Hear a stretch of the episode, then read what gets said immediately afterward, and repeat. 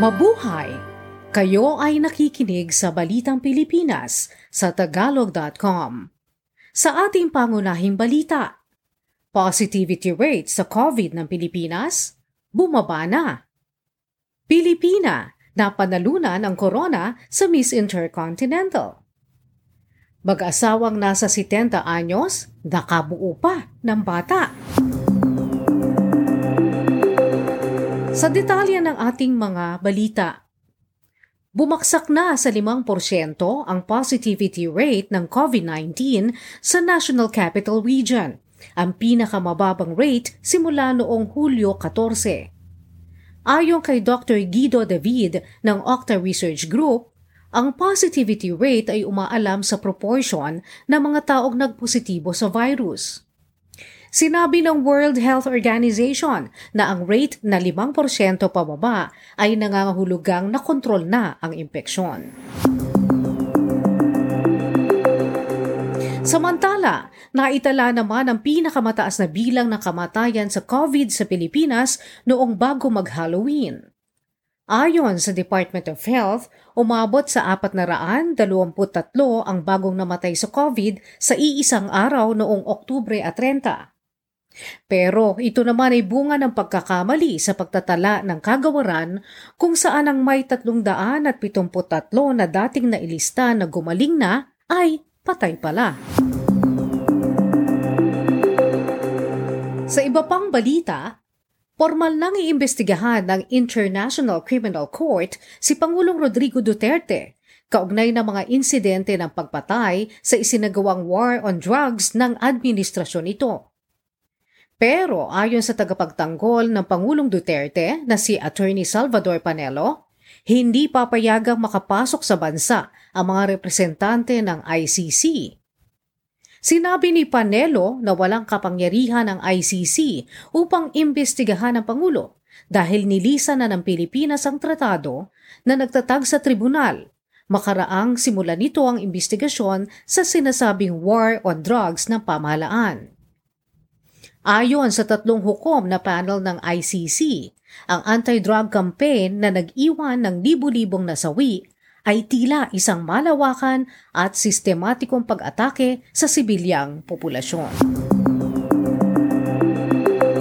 Sa balitang pangkalakalan, sa pagbubukas muli ng turismo sa Pilipinas, magbibigay ang gobyerno ng libreng swab test sa mga Pilipinong babiyahe sa bansa. Ayon sa Tourism Promotions Board o TPB, ang mga kwalipikadong domestic tourists ay maaaring sumailalim sa libreng RT-PCR test sa Philippine Children's Medical Center o PCMC simula pa noong Nobyembre 1. Tatlong daan at limampung aplikante lamang sa website ng TPB na www.tpb.gov.ph ang mabibigyan ng libreng swab test araw-araw. Narito ang mga kwalifikasyon para sa mga aplikante. Limang araw bago magbiyahe, kailangan magrehistro online ang turista sa www.tpb.gov.ph slash rt-pcr-ph travel-application at ilagay ang pupuntahang lugar na deklarado ng bukas para sa mga gustong mamasyal. Maaari mag-book ang turista sa isang DOT-accredited travel agency o tour operator at isusumite ang kanilang kumpirmadong accommodation booking. Magsumite ng kopya ng dalawang government-issued ID. Ang mga menor de edad naman ay kailangan may kopya ng kanilang birth certificate na inisyo ng Philippine Statistics Authority, pasaporte o school ID. Kopya ng transportation ticket o sa mga pribadong sasakyan, kopya ng official receipt at certificate of registration at ang litrato ng sasakyan kasama ang plate number nito. Samantala, hindi nakakailanganin ng mga pampublikong pampasaherong sasakyan ang plastic divider na naghihiwalay sa mga pasahero simula sa Webes, Nobyembre 4. Ayon kay Department of Transportation Assistant Secretary Mark Steven Pastor, Patay sa kanilang pag-aaral, walang medical findings na nagsasabing ang plastic divider ay nakakapagpaiwas sa hawahan ng COVID-19. Itinaas na rin sa 70% ng kagawaran ang dami ng pasaherong maaaring sumakay sa pampublikong sasakyan. Sa balita sa ibayong dagat, Isang Pilipinang domestic helper sa Saudi Arabia ang binugbog ng kanyang amo dahil lamang sa nawawalang parte ng mixer. Pinalo si Aibel Poniente ng figurine ng kanyang among babae bukod pa sa sinipa at kinaladkad nang malamang nawawala ang parte ng mixer na ginagamit sa pagbibake. Sa tulong ng mga kapwa Filipino overseas workers, nakatakas si Poniente at nai-report sa Philippine Consulate sa Jeddah ang nangyari sa kanya. Nagdesisyon si Poniente na ituloy ang kaso laban sa kanyang among babae kahit na inalok siya ng asawa nito ng bayad na 1,000 Saudi riyal. Kauna-unahang monumento ng pambansang bayaning si Jose Rizal sa Alberta, Canada, inilabas na. Sa kabila ng napakalamig na panahon, tumalo sa seremonya ng pagpapakita ng bagong monumento ni Rizal sa Alberta, Canada, ang may apat na raan katao.